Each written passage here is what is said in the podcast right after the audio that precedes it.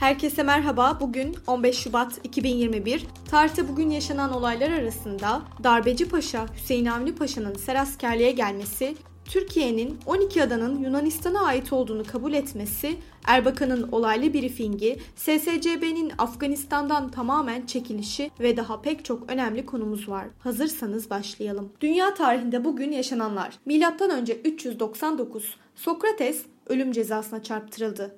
360 Ayasofya'nın öncülü olan büyük kilise aynı noktada inşa edildi. 5. yüzyılın ilk yarılarına kadar ayakta kaldı. 1989 Sovyetlerin Afganistan'da 9 yıl süren askeri varlığı son Sovyet birliklerinin çekilmesiyle sona erdi. Savaşta 15 bin kadar Rus askerinin yanı sıra yaklaşık 1 milyon Afgan hayatını kaybetti. 5 milyon Afgan ülkesinden göç etmek zorunda kaldı.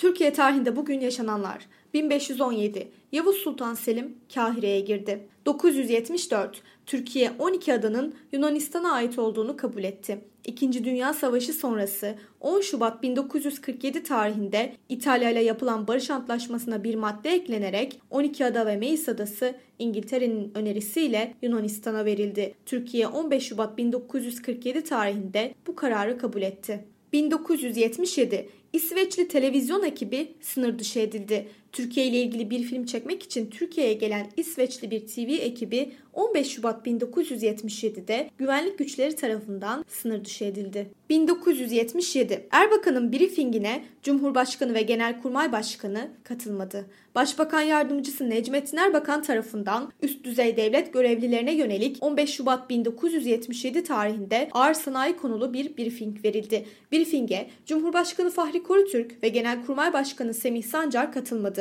Ayrıca hükümet ortağı olan Cumhuriyetçi Güven Partili bakanların da gelmediği görüldü. 1999 PKK lideri terörist Abdullah Öcalan Türk güvenlik güçleri tarafından Kenya'da yakalandı. Bugün doğanlar 1564 İtalyan bilim adamı Galile doğdu. 1923 Türk tarihçi ve akademisyen Kemal Karpat dünyaya geldi. Bugün ölenler 1958 Türk diplomat, siyasetçi ve eski Dışişleri Bakanlarından Numan Menemencioğlu vefat etti. Bugünkü bültenimizi de burada sonlandırıyoruz. Programımızda tarihte gerçekleşen önemli olayları ele aldık. Yarın tarihte neler olduğunu merak ediyorsanız bizi dinlemeyi unutmayın. Yarın görüşmek üzere.